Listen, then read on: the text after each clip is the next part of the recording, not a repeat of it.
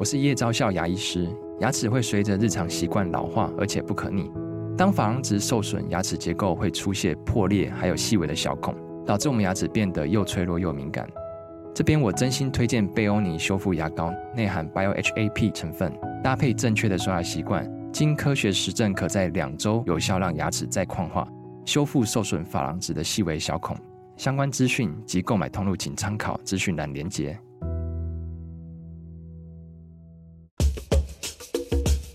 你要泡什么？要泡茶、泡咖啡，可不要泡沫经济；要泡泡糖、泡泡澡，可不要梦想成泡影；要泡菜、泡饭、泡妞、泡书本，就不要政治人物跟咱们穷泡蘑菇。不管泡什么，张大春和你一起泡新闻。台北 FM 九八点一 News 九八九八新闻台，一月十号星期三，有奥斯卡风向球之称的第八十一届金球奖已经在台湾时间一月八号举行了。这也是打从去年编剧和演员双双罢工，导致大部分电影和电视行业停摆六个月以来，好莱坞首次举办的大型晚会。传记电影《奥本海默》成为最大赢家，提名八项，带走五项奖座。包括戏剧类的最佳影片、最佳导演；戏剧类的最佳男主角、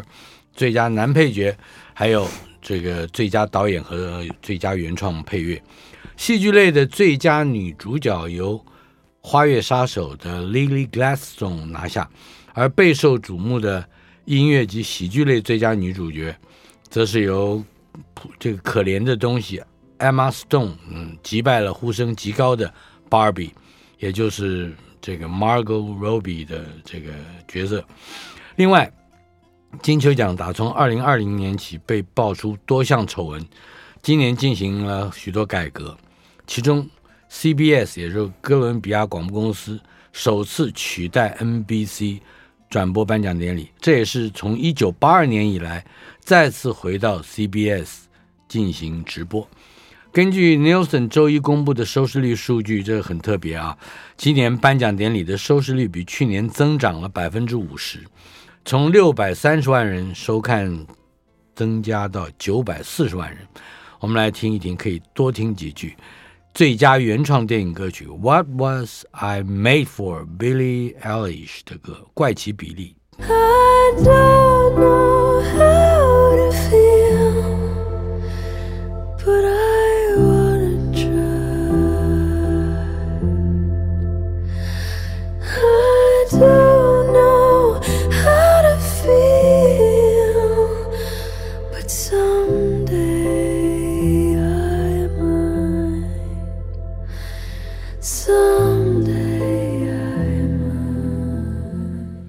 娱乐轰趴单元，今天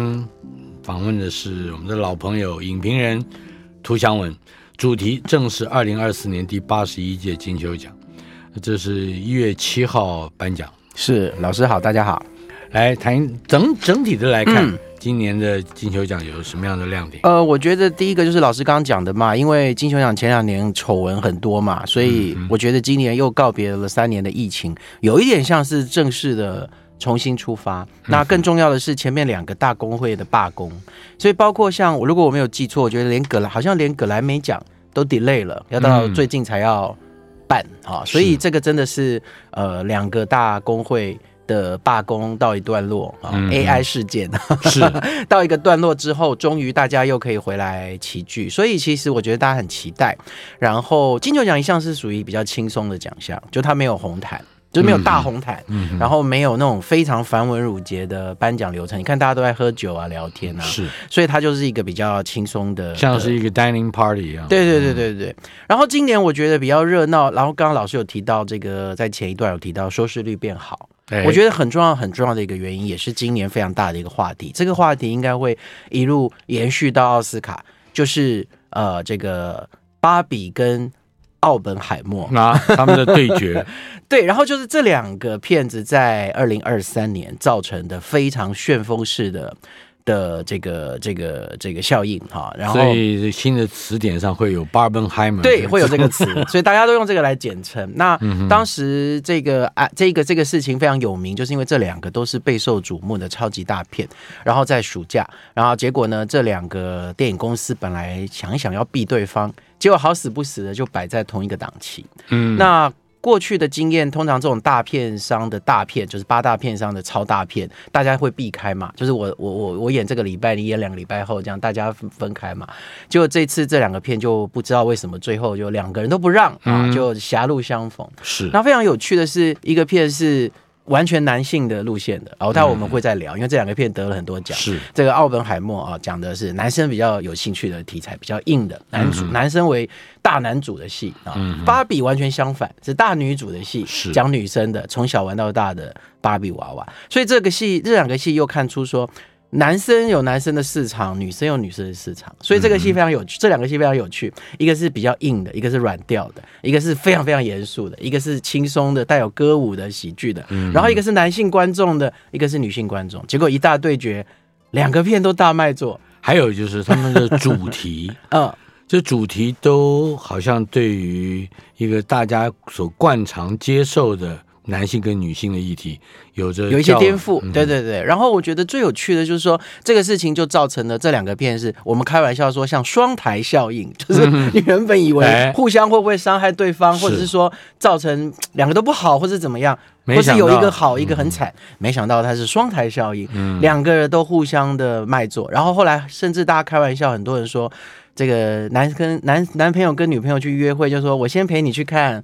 奥本海默，你再陪我去看芭比，结果那几个礼拜就是这两部电影在全世界都狂卖，横扫。对，那当然全世界最后的票房，这个呃，芭比还是为胜这个奥本海默，可是台湾相反哦。台湾是奥本海默赢过这个芭比，为什么呢？我不知道，我觉得是不是在台湾看电影还是男性观众为主导，我不晓得。但总之就是证明这个片，证明其实这两个片带来的是，哎，以后大家不要再迷信说我们一定要夺档期，是啊，有的时候正面对决还不错。那更棒的是老师刚刚说的，这两个片其实看起来很有娱乐性，但是其实他们的骨子里讨论的东西其实是很严肃的，甚至很多人认为它不像表面上看起来，尤其是芭比啊，其实很。很多讨论东西是很严肃的，所以其实他就达成了一个效果，是他在票房跟呃娱乐性上面获得了很多观众的满足。更厉害的是，他一路在接下来，我们从去年底开始看到的许多影评人协会的颁奖，这两个片都一路的斩获非常非常多的奖项，一直到金球奖啊，他们两个片都是入围最多的奖项。嗯，那最后的结果当然奥本海默赢比较多，我们待会还可以聊。是但是我觉得这两个片不断厮杀，制造话题。然后观众很关心，已经是觉得很热闹的事，会一直延续到奥斯卡。是，呃，刚才既然讲到奥本海默是最大的赢家，嗯，他带走了这五项奖，嗯，其中有一个是技术奖，对，呃，两个是演员奖，还有导演，嗯，呃，我作为导演的这个奖项，为什么会胜出呢？呃，我们我觉得我们可以整体来聊一下这个这个奖项哦。呃，我觉得因为。金球奖有一个很有趣的事，它会分戏剧类跟喜剧类，嗯、所以芭比跟奥本海默不会在同一个项目里角逐，所以基本上他的对手不是芭比啊。那在戏剧类里面，他最大的对手应该是马丁史科西斯的《花月杀手》。是《花月杀手》在去年底一路公布的美国东西岸各大影评人协会有非常多的斩获，也就是说，大部分的影评人认为《花月杀手》是去年最好的。美国电影啊，那当然，奥本海默也有很多斩获，可是以影评人协会的结果来说，是《花月杀手》赢比较多。可是到了金球奖，就变成是。奥本海默哈，是。我我觉得最后的奥斯卡可能还是以这两个片为主，芭比应该还是比较难一点点，因为他还是会认为被认为是比较轻一点的，哎的的的的题目。那我觉得最后在奥斯卡应该还是花月杀手对决这个奥本海默，我也觉得可能奥本海默比较会赢。我自己的观察哈，我们先不要讲个人的好恶，或是这个电影讲的主题你喜不喜欢，拍的好不好，史克西斯跟诺兰谁比较好，我们都先不谈。我觉得有一个很有趣，这两个电影都是讲真实的事件改编啊。奥本海默是一个第一个发明原子弹的这个人，他的离奇的一生，是。他对于这件事焦虑、害怕，然后被调查，然后他突然间变成背黑锅的人，然后的一切啊，这个故事讲得非常好。史克西斯那个就更大了，他讲的是更久以前的白人如何欺负原住诶印第安人，然后因为他们挖到了石油，突然间变成超有钱的一群人，然后这些人就来吃干抹净，而且吃干抹净不止拿他们的钱，还把他们一个一个都害死，为了要继承他们的各种方法。对，两个都是。等一下，我一定要插个嘴。《花月杀手》是我这一辈子唯一一部，嗯，看到一半去上厕所的片吗？不是，气的我不看下去了。哦，是。看到这个 Lily Gladstone 在剧中的小妹妹被呃。家家里发生的巨大不幸，我我就当然不不要做太多剧透。我总之我气的是这个这 Scorsese 太太太残忍了，太残忍了，我就不看了。对，我觉得你讲到一个关键的。史克西斯太残忍了，呃，Irishman 我就是忍忍住。但是史克西斯的厉害就是那个刀之力啊，嗯，那个狠啊，我们也不知道有这段历史，但是所有人看完这部电影都会去 Google 这段历史，嗯，就知道他也没有说谎。当然，它有很多戏剧的戏虐的，甚至夸张一点点的，嗯嗯，但是确实那段时间的历史现在是血淋淋的被写下来，是，所以呃，它呈现的也是一段历史。好，那我讲一个比较有趣的投票。一群美国人啊、哦，这个不管是金球奖跟未来的奥斯卡，是上万人投票。嗯，这两个片都是大导演，都拍得很好，技术也很好，票房也都很好。两个讲的都是美国的历史。嗯哼，史克西斯讲的这么丑恶，这么 ugly，嗯，而且是在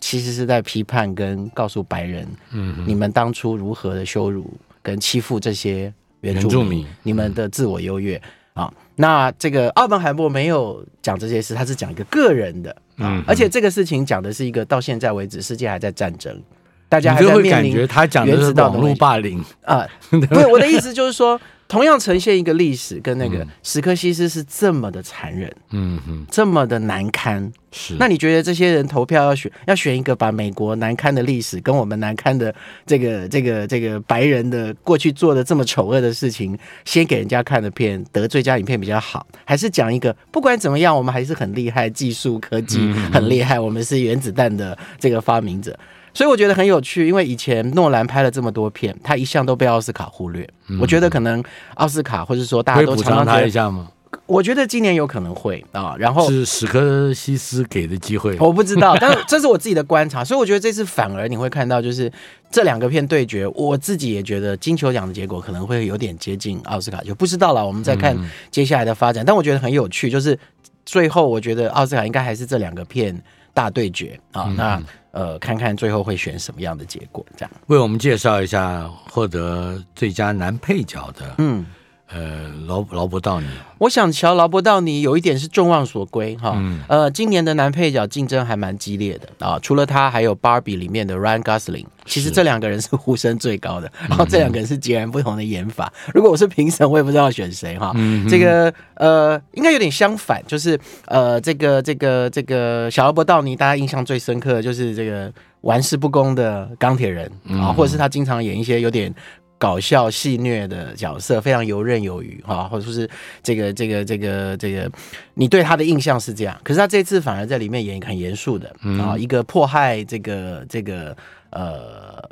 奥本海默。充满政治野心的一个这个政治家、啊，那他在里面的演出大概就是这个片大牌如云，他大概就是仅次于这个奥本海默，就是席琳墨菲戏最多的一个反派的这个角色。嗯、那你会对他印象非常深刻，因为他就是步步进逼这个。这个这个奥本海默，然后充满心机哈。我觉得其实这个角，我必须坦白说，我觉得这个角色对老小阿伯但道米尼来说并没有非常的困难啊。不过这就是逮到一个好机会，嗯、就是明明大家都知道他演技很好，一直没有机会给他讲，哎 是，给了他一个非常重要的会被看到的一个角色，又是一个反派。嗯，我觉得他今年确实非常有机会。那 Ryan Gosling 就是相反，其实 Ryan Gosling 根本是 Barbie 的主角。是男主角，可是为什么他角逐男配角？嗯、对，因为大家都知道芭比的主角一定是芭比嘛。嗯、而且这个电影我们看，大家都看过，都知道电影的后半段，芭比出去冒险了，其实就没太有肯尼的戏，所以他们就很聪明的片商就让他去角逐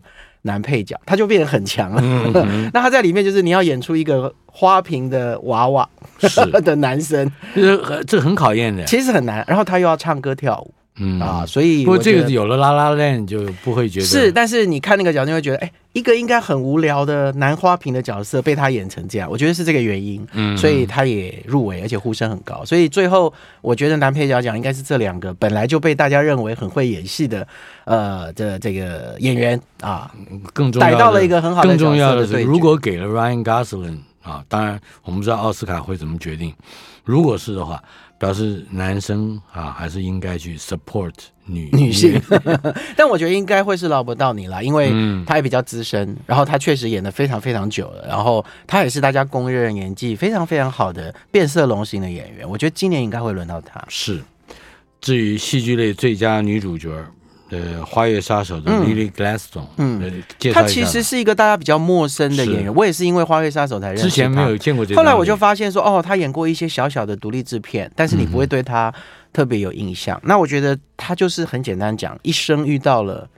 这个机会，嗯，因为他是一个真正的原住民，是。然后这个作品这个角色，我想很多听众应该看过，他需要一个不能长相太漂亮，嗯哼，但是他要有，他有吸引力，他对。他要有一种呃坚毅的某一种自信的，或者是某一种好像很清楚自己在做什么。可是你看那个戏，你又知道说他第一眼就被 里奥纳多·迪卡比欧所吸引，因为史克西很会选角嘛，里奥纳多就是个大帅哥嘛，所以这个女人虽然没有是标准的美女，可是我觉得很有趣是。我们在那个戏，他出来第一场戏是在一堆人，然后开着车，他就走过来要上车。是你远远的就会看到这个女人。好，当然史克西斯的镜头很厉害，可是他的那个魅力是一种你无法形容的一种魅力。所以我觉得他在这个电影里，其实这个电影也是一个男生的戏，主力都是史克西斯啊、劳勃迪尼诺啊这些人，但你不会忽略哦，他是这个格雷斯东的存在，一个角色来对抗所有的男性。哎，对，然后他象征着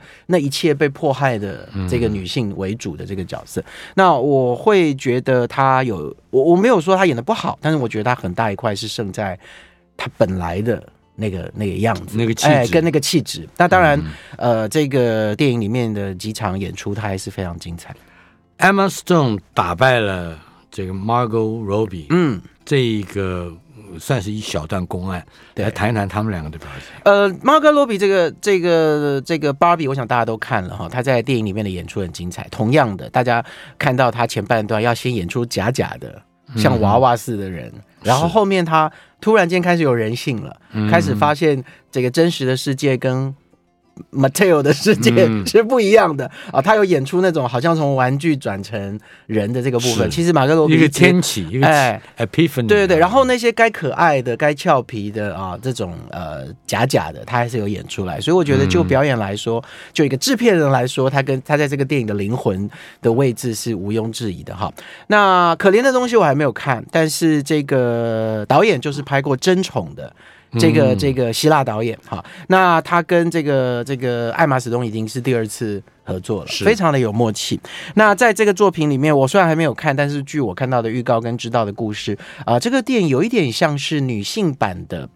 扭曲版的、变化版的科学怪人。他讲的就是这个，有一个科学家，然后就把一个女人从死而让她复生，就是总之她就是重生了。但是她重生了以后，她有着女人的身体，却只有婴儿的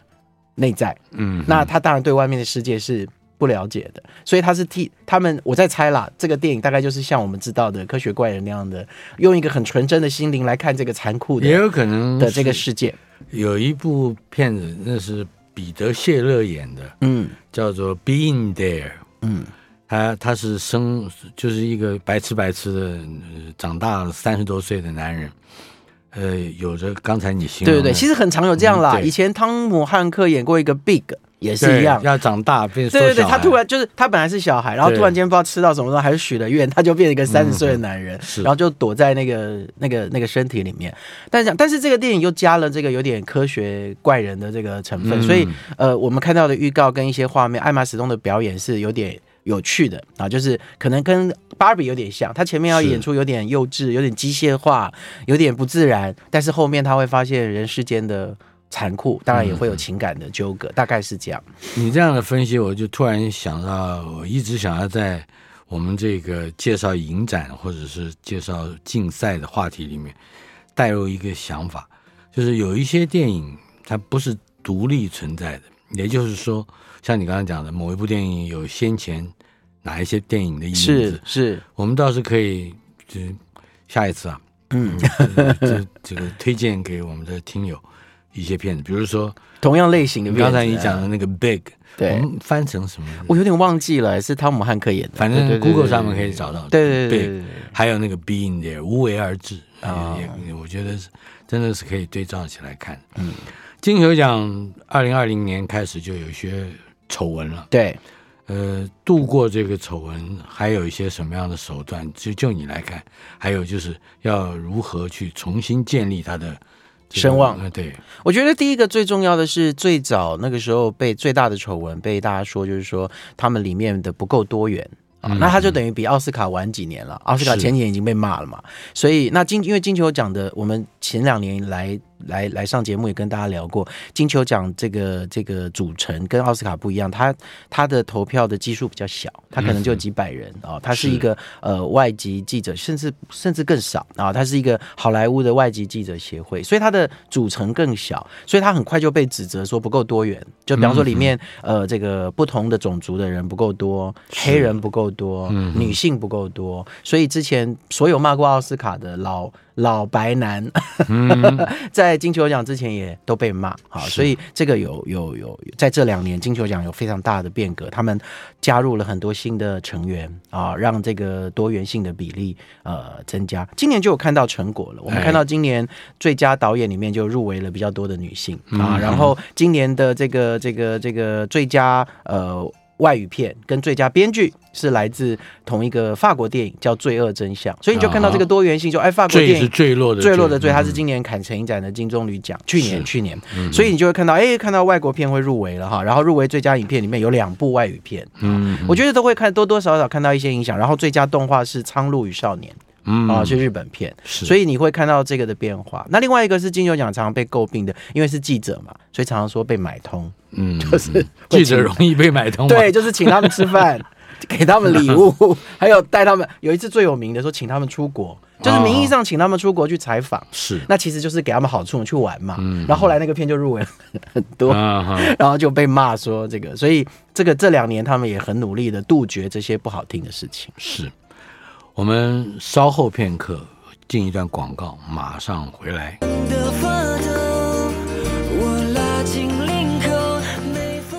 不是要去领口啊，是拉紧领口啊，冷得发抖。的确，冷气团正逐渐南下，预估下半天到傍晚，干冷空气会逐渐移入，气温也会持续下滑。今天晚上到明天清晨，以及明天晚上到周五的清晨，这两个时段。容易有极端低温发生，台北市区可能会下探到十二度。嗯，预计周六投票日整体的天气是稳定的，气温也有回升的趋势。至于今天的天气状况，我们可以看啊，北部地区和东部地区都是阴天，降雨几率百分之二十。其他的，无论是中部、南部或者是澎湖地区，都是多云时晴的天气，而降雨几率是零。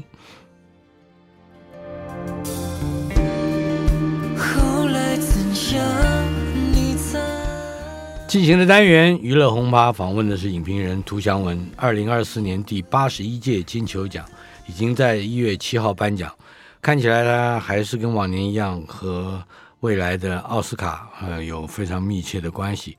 嗯，不论是不是会成为风向球，嗯，我们对于金球奖的关心似乎也有有一种媒体嗯的效应啊。就是，他就本来就是就媒体选的奖，对，对。外籍记者选的奖，对，对，嗯，呃，我对于今年的这个迷你影集，嗯，尤其是女主角，呃，男主角这两个，黄爱丽和史史蒂芬元，嗯，呃，我我非常欣赏，嗯，黄爱丽好像是个 stand stand up comedian。好像是，对对对，我知道，我查到的资料好像也是对，然后他是有，好像是有华人的血统，对，嗯，谈一谈这个怒呛人生，Beef，我很怕你一直问到我电视的，因为我电视看的不够多。但是你问到这个，我有看。呃，我很喜欢这个剧啊，因为这个这个这个剧很有趣。刚刚私下我还在跟老师聊，就是说不管你喜不喜欢它里面讲的这些东西，我觉得它的一个核心的主题 完全抓到现代人嗯啊，就是他讲的就是在现代都会生活里面很繁忙，速度很快，然后大家日子过得很辛苦啊，然后呃，你有很多拉里拉杂的事啊。然后常常会有那些生活当中无法忍受的小愤怒委屈的小愤怒，哎，或是委屈。然后每个人都会幻想着，我可不可以大声的、嗯、任意的表达出我的愤怒？是啊，那那个愤怒不见得真的是真的是撕心裂肺，或者是或者是罪大恶极的恨啊，嗯、他可能就是那个当下塞车啊，这个这个这个看到什么。我不爽的事情啊！以前有一部电影就是这个东西，嗯，我知道，就是你说麦克道格拉斯演的那个是好不好不是不是他我忘了，反正最后拿着冲锋枪，对对对对对，表达了那个，对对对对对。那这个片就有一点这样的的的这个状况，然后他就透过两个大概呃这个，其实我觉得他们两个的角色上面也有一点，他就是他背后其实还是讲了很多很多议题，嗯，比方说你看这两个角色，有一个就是非常标准的中产阶级，是有很好的房子。事业在往上爬啊，那、嗯、很好的这个家庭哈。然后另外一个就是在工作的，哎，男的就是相反是在工作有的没有之间这个这个挣扎。我觉得它反映出在美国的亚裔人士的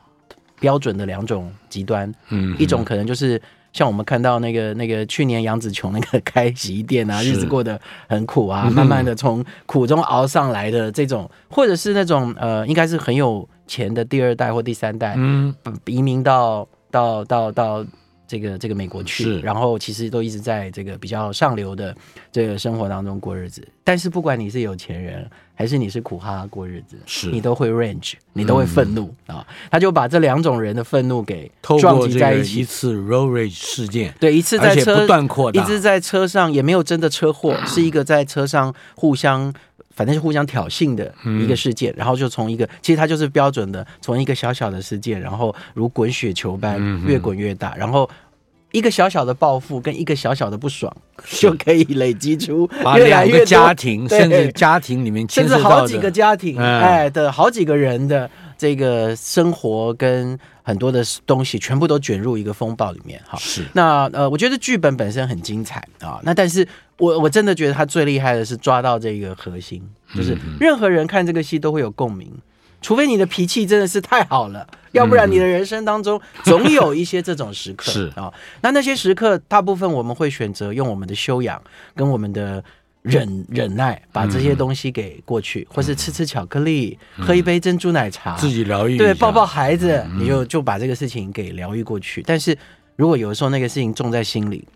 它就变成有可能变成一个很大的事情啊！嗯嗯，也许很多在社会上面的的罪恶的事情，或是犯罪的事件，也是因为这样而起的。所以我觉得这个戏，它其实本质上是一个比较接近喜剧的的模式，因为它有点疯狂，有点闹哈。嗯、但我觉得其实它在这一块上非常的写实，是。然后对对所有的人来说，对所有的现代人来说，都会人来说，都会非常有共鸣。是。所以他不只是得到了两个演员奖，哎，还得到了迷你剧，嗯，迷你影集。对，呃，另外，在这个网剧或者是呃这样和剧集里面，对戏剧类的剧集，嗯，喜剧影集最佳的男主角 Jeremy Allen White，嗯。你也问到一个好险，我有看，虽然我只看了两三集，但是我非常喜欢这个剧的结构。是，其实我那时候去看这个剧，是因为我们要做一个影集，然后呃，它也是一个固定场景的，所以我觉得我们要做功课。那这个戏很像，因为它就是在一个餐厅里面，围绕着这个餐厅哈，然后讲一个这个年轻的主厨，前面有很多的事情，然后有点想要东山再起，然后有点想要挽救这个挽救这个这个餐厅，然后就进到了。这个餐厅里面，然后跟这个餐厅里原来的这些员工啊、二厨啊什么的，嗯、看起来原来都不对盘啊。是，但你就知道这种戏就是这样啊，慢慢、慢慢、慢慢，他们会建立出一种革命情感，然后如何的让这个餐厅起死回升啊，是。大概是这样的一个模式。那这个剧非常受欢迎啊，他已经拍了这个第二季，今年是第二季再次的这个角逐，嗯、这个男主角也很厉害啊，年轻，嗯、呃，他去年得奖，今年又得奖啊，所以他现在他原本是一个，其实我们在这个剧之前也不太也没有对他很熟，他是一个、嗯、应该是一个英国的演员啊，嗯、那。因为这个戏现在也这个变成当红炸子鸡，是。今年很厉害的是，连那个女主角都得奖了。啊、哎，那个黑人的是这个女演员啊，在这个剧里面，她其实我觉得她女主角、女配角之间都可以啊，但是她今年也得到了最佳女主角。哎阿尤·艾德维利是是不是同一个剧集嘛？嗯，不过这个 Jeremy Allen White 另外还有一个新的作品也可以推荐给我们的听友，那就是。呃，Shameless，嗯，他跟我记得是 Fargo 的男主角，呃、是冰冰呃冰雪豹，冰冰雪豹。好，呃，在今天的这个介绍里面。嗯，你看过的还有哪一个你觉得特别重要的？哦，呃，我我我觉得一个很有，还有另外一个很有趣，我们可以这个观察的是这个呃《苍鹭与少年》啊，动画，哎，宫崎骏的这个动画，这个作品之前在台湾也非常非常的卖座啊，嗯、那重新的带起了台湾观众对宫崎骏的热情跟。爱好哈，他每一次拍完一个就说这是最后一部，没有没有没有，然后他就 他大概十年，他十年前真的说了最后一次了，就拍完《风起》之后，结果十年后他又寄养又复出了，就又拍了这个《苍鹭与少年》哈，那。我我不知道啦，作为一个影迷，我觉得他他他一直他一直反悔都没有关系，就好像江蕙如果要再出来唱，费玉清如果再出来唱，我一点都不会 生气，也不会骂他们啊、哦，因为他们就是这么有才华的人哦。那如果才华压抑不住要表达，就让他们表达嘛，有什么关系？大家干嘛生气呢？你看宫崎骏复出又拍出一个这么有意思的作品，来谈一谈苍鹭，很多人看不懂。对。那我觉得很有趣是这个作品是呃，应该我觉得如果没有意外，他一路也会赢到奥斯卡啊，就会是这个宫崎骏第二次拿到，呃、如果再赢奥斯卡，就会他第二次拿到这个呃动画的长片的奖啊，很不容易。那呃，很多观众对这个片子有有很多的两极的看法啊，呃，像老师刚刚说的，我也在网络上看到很多人说啊看不懂啊，不知道是在演什么啊，中间有很多事情怎么逻辑都。不通，他怎么一下跑去这里，一下跑去那里？我不要讲太多破梗的东西哈，因为还在演，而且也还有很多人在看这个作品哈。但我只讲一个，分享一个很有趣的事，我也可以告诉你，有些地方我也看不懂，嗯哼，啊，就是有些地方的逻辑性，我也没有办法完全的百分百的的的接上。是，但是大概到后面我就已经放开，就是我已经不介意这个事情了，因为他最后其实告诉你，最后的那些东西都有可能是那个心理受伤的。男孩的想象或是梦境啊，嗯、所以梦境跟想象当然可以是跳跃的，可以是没有逻辑的。我只讲一个很有趣的经，我的经验告诉大家，不要太拘泥于这些事。嗯、我带我的儿子去看，十二三岁国国中二年级的儿子去看。嗯，那我他他看的过程中，我什么都没跟他聊天，因为他看的很专注。是，那看完出来，我就问他说：“你看得懂吗？”他说：“看得懂啊。”然后我说：“那那后面那些是什么意思？”他说。不用什么意思啊，就是那个男孩遇到的事情，他觉得好有趣哦。嗯，然后他就告诉我哪里有趣，哪里有趣。遇到那些鸟，那些鸟很笨，多么有趣。遇到那个梦中的妈妈，多么有趣。什么？我觉得这个小孩子的反应，就是这个电影应该最有的直接的反应。嗯、也就是有的时候，宫崎骏可能就是为了这个设计。有的时候，你真的不用拘泥于于于于这些事情。他要给你讲的那些精神，是他对于我们的下一代其实是忧虑的。是啊、哦，这个电影我觉得最主要是看出这个老先生，嗯、这个这么年纪这么大了，退休又复出的老先生，他对于我们的未来、我们的下一代，或是说所有的人类的这个将来，其实是充满焦虑的。我觉得这个东西是会跨过日本、跨过全世界，连美国的观众都可以有感的。嗯。刚才你曾经提到了《罪恶真相》，嗯，这个坠是坠落的坠，嗯，呃，它是最佳的非英语电影，电影对，然后又得了最，又多得了一个最佳剧本。我们大概还有两分半钟的时间，在这一节的节目里介绍一下罪恶真相。这个片子我觉得很有意思，是第一个，它是个法国片啊。那我也还没有看，但是它是去年坎城影展的金棕榈奖，它是来自一位法国年轻的女导演哈。嗯、是。那我们前面有讲过，这几年的国际影展对女导演的这个鼓励很明显啊。今年啊、呃，如果没有意外，她应该又会入围一些奥斯卡。加上芭比的导演是女性哈，所以我们今年会看到还有那个呃那个 Past Life 啊，就之前的我们没有得奖，但是也入围很多，也是一个。也韩裔的这个女导演哈，所以今年我觉得女导演的作品也会很出色。那这个作品是故事很简单，它讲的是有一个男人他呃坠楼死亡了，然后后来呢，大家就去发现呃在在追查的过程发现，好像嫌疑最大的是他老婆，嗯啊，所以他老婆就从未亡人突然间慢慢的变成了加害者，所以他就得上法庭去。为自己辩护，哦，我还没有看，但是我知道这个故事大概是这样，所以故事就会在观众应该在观看的过程中一直在怀疑。到底是他杀的，还是不是他杀的？嗯、这样子的一个过程啊。是。那这个片子得到了坎城的金棕榈奖，又得到了这里的呃外语片奖，又得到呃这个这个编剧奖。那很有趣的一个故事，是我最后讲一点点，就是这个导演是一个女导演，然后这个电影很有批判性哦，里面讲了很多东西。然后她在法国呢，呃，本来应该这个电影应该是风风光光的，得了金棕榈又回法国，嗯、结果这个导演就公开批评了法国的这个这个领导人。哦，好，总统，对，我忘了是是是他们的总理还是总统，我忘了，反正就是公开的批判政府跟领导人。嗯、后来呢，这个这个他们也就是政府也公开的说他对这个导演很不爽啊，哦、然后就就就这个事情就闹得全法国皆知，就完全帮到这个电影，这个电影在法国就大卖座。嗯、那原本全世界人都认为法国一定要拍这个片去奥斯卡角逐。最佳外语片嘛，是对，结果法国政府就故意不拍，这个片给他穿小鞋，给他穿小鞋，这这是新闻中的新闻。对，然后前两天我又看到又得了金球奖，所以法国媒体又报道说，你看，你看他又得了这么多 金球奖。台北 FM 九八点一 News 九八九八新闻台，一月十号星期三，娱乐轰趴单元访问的是影评人涂湘文。二零二四年第八十一届金球奖一月七号颁奖，我们刚才在讨论这个话题的时候，提到了亚裔怒呛人生突然起来的一个、嗯、一个势头啊，是嗯，可以再多介绍一点吗？其实这几年我们可以看到，包括奥斯卡，包括金球奖，应该说整个美国啦，突然的这个这个政治正确啊，这个政治正确除了性别以外，很大的一块包括种族。啊，所以我们看到最早的一批是讲说，哎，黑人要出头啊，所以奥斯卡不可以不可以老白男啊。嗯，那黑人开始得奖完，他们就开始骂说，哎，不行，其他种族的也要啊，Asia Life Matter，还有拉丁裔啊 啊，其他的都应该要有啊。所以我们可以看到去年杨紫琼得奖，啊，然后整个这个妈的多重宇宙啊，是。一个亚裔的故事啊，华裔的故事，得了这么多的奥斯卡跟这么多的瞩目。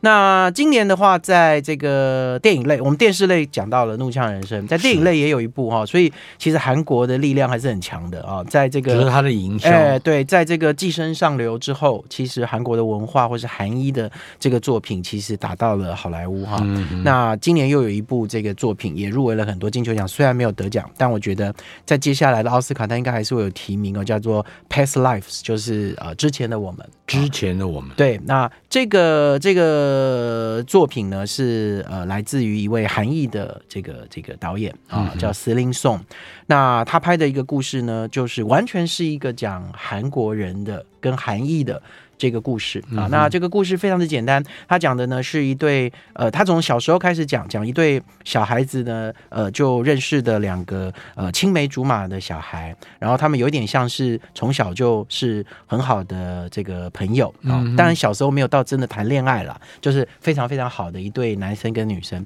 后来呢，女生家就要移民了啊，然后他们就很伤心的分开，就女生就举家移民到美国美国去，然后移民了以后。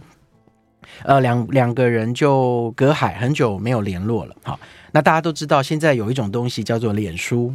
叫做社群网站。所以长大了以后，有一天突然间，他们又就就在脸书上找到了彼此，那就恢复了这个联络。从一开始写讯息，到最后两个人视讯不断的聊天，很快的就找回了童年的那个情谊哈，甚至在网络上就又谈起了恋爱。是，故事就从这样展开。可是一个在首尔，一个在纽约，嗯，怎么办呢？啊，这个电影就从这样开始去拍啊，所以你就拍到接下来这两个人试图要谈远距离的恋爱，当然会遇到非常多重重的难关啊，这个现实摸不到、碰不到，还是很痛苦的。最后，这个女孩子勇敢的跟他说：“我们不要再在一起了。”那个女孩子就去找了新的、是新的爱情跟这个新的人生。嗯，又隔了一段时间，这个男的逮到了机会出差到了纽约，嗯，他还是决定找这个女生出来见见面。是那怎么办呢？啊，这个电影大概就是讲这样的一个、嗯、这个故事，淡淡的，听起来是个小品，是，但非常有情味啊。他把这种呃人跟人之间啊，这个呃远距离的这个恋爱啊，然后过了一段时间之后来面对，然后现实的梦想的，就是有时候你的爱情在你眼前的，跟你有一段距离的那种美感，又是有一些很大的一个差别。但我觉得最有意思的是，他其实是在讲这种东方人的性格，嗯，就是说。其实你看完这个电影，我有我也有看到有我的朋友很讨厌这个电影的，就他觉得这两个人都很烦，就你们为什么不勇敢的就，嗯，就就就就就就就或是怎么样？可是我觉得这个电影就是在讲这个微妙的事情，哎，就是东方人有的时候就是这么硬，对，他的这个 past life 在英文叫 past life，我们会以为是。前世或者是什么、嗯、过去，然后他中文片名翻成之前的我们，当然跟这个故事是很合的。嗯、但其实，在电影里还真的讲的是前世。嗯、他讲的就是说，东方人常常会讲说，我们会碰到，我们会相识，甚至我们会相恋，就是三生，哎，就是三生五生八生注定才会。碰在一起的，还有用姻缘两个字来是这个整个电影就在讲姻缘，在讲姻缘。所以我有很讨厌的朋友就说，他觉得这在卖弄东方风情，一直在讲姻缘姻缘，烦死了啊！啊，还有可是可是我其实看到最后，我非常的感动，是我觉得他并不是在颂扬这件事，也不是在批判，但是他在讲指指出我们东方人的某些盲点。嗯，有的时候我们不勇敢。或是不踏出勇气，就把它归诸，把它打把这个当理由。嗯哼，所以我觉得你可以一方面说这两个人或是这段感情是不勇敢，可是我觉得一方面有的时候也是我们的民族性，我们会把很多事情当啊在一起是缘分。不在一起也是缘分，就很多事情是其实是你自己没有勇气，因为西方人就是很直接嘛。那东方人有时候就会把这些事情诉诸于这种神佛，嗯、或是不可告的这个部分。要不要听我的 confession？啊，你说，你刚刚在描述 这个这个故事的情节的时候，你应该看出我脸上的表情有一些变化。有有有有，我这你有过类似经历？不是不是不是，这个片子我看到了其中的一段。正是他们在讲，就是在纽约重逢的那一段，讲姻缘的吗？我看到那一段，对，讲姻缘，讲这个轮回，我就不看了。你就觉得老梗，对不对？对，其实要，我觉得要看下去，因为耐耐一下性子，是吧？对，要耐下去，因为我觉得他最后其实并不是在颂扬这个，因为有的有的片就是说啊，这种东方美很棒，对，而且我还记得那个画面是这个女子跟这个从千里迢迢从首尔来到纽约的人。他们在一个大的石壁前面，嗯，背后是现很非常现代或者甚至有一点后现代。在纽约，在纽约，对纽约的雕刻，嗯，是吧？我就想说，哎呀，这够作了，我就够作了。我觉得，我我我到中间的时候也有一点觉得，为什么要一直讲？而且他他故意的一直讲这个话题，嗯、不断的提。第一次你会觉得很做作，第二次、第三次，到最后一次，我我不要破梗，到结局他又在讲，我就觉得啊，我懂了。他其实要告诉你，而且我觉得他其实要告诉你，不要再被这些事情给，嗯，给牵绊了啊！就是我们东方人常常会把有一些事情就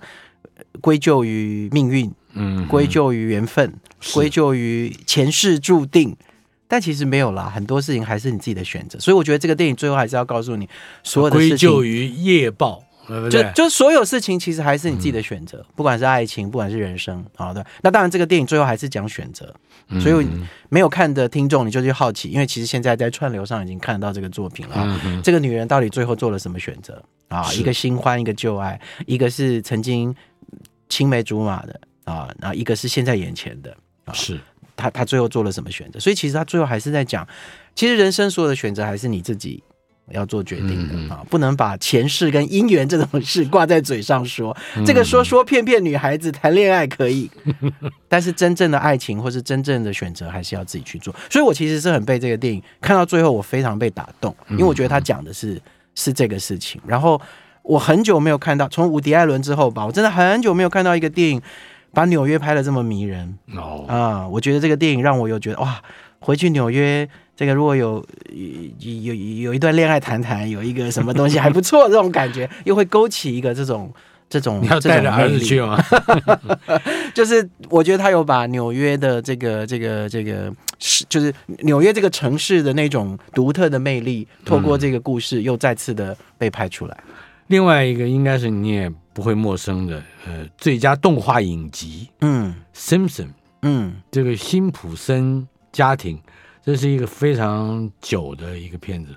但是为什么会今年会得奖？哎，我不知道哎，这个我我因为电视我比较没有这么这么的这个注意哈。不过、嗯、呃，反正这个金球奖就是一个呃每年 review 呃这个所有的影视作品的呃一个这个这个奖项。那它跟这个其他的奖，比如说奥斯卡啦、艾美奖啦这些比较不同，就是它来自媒体哦，就是他的选择的人是媒体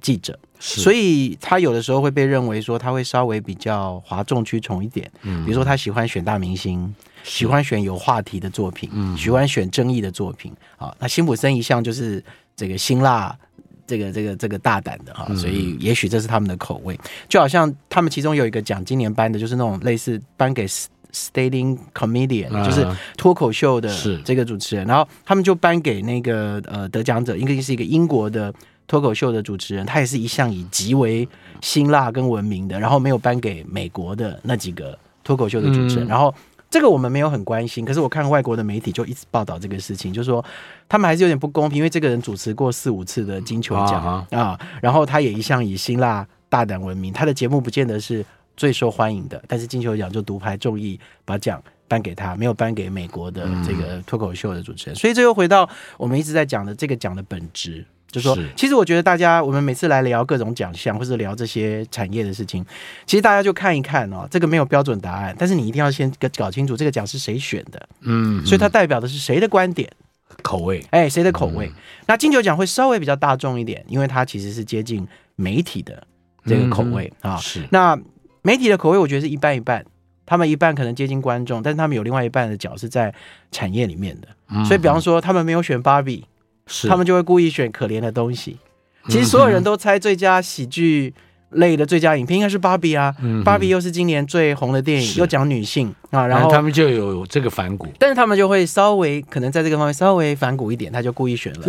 哎，这个给票房贡献奖给了芭比，这个票房贡献奖反而给了芭比啊，这个我们可以聊一下，因为票房贡献奖是今年特别新的，哎，特别新的奖项，我觉得金球奖也想有一些改革。所以他的这些改革，除了在我们刚刚讲的那些之外，他增加了一两个新的奖项，其中一个就是票房贡献奖。然后他希望颁给这个年度有话题性的电影。那这个奖项今年也很精彩，嗯，因为芭比、奥本海默都很卖座，还有阿汤哥的 Mission Impossible，嗯，最厉害的是还有泰勒斯演唱会电影，对，所以全世界人都在看。泰勒斯还去了颁奖典礼，泰勒斯才应该得。我也觉得泰勒斯应该得，结果泰勒斯没有得个奖。我刚刚要来之前还看新闻说，泰勒斯开开心心的穿着机票。亮，然后去，结果他没得奖啊，然后还被那个主持人在台上开他的玩笑啊，因为他最近跟一个非常有名的运动球星谈恋爱嘛，然后那个主持人就在台上开他的恋情的玩笑，他还很不以为然啊。听说一般玩那个票房奖，他就悻悻然的离开了啊。不过我觉得票房奖，所以你弥补了 Barbie，，但是没有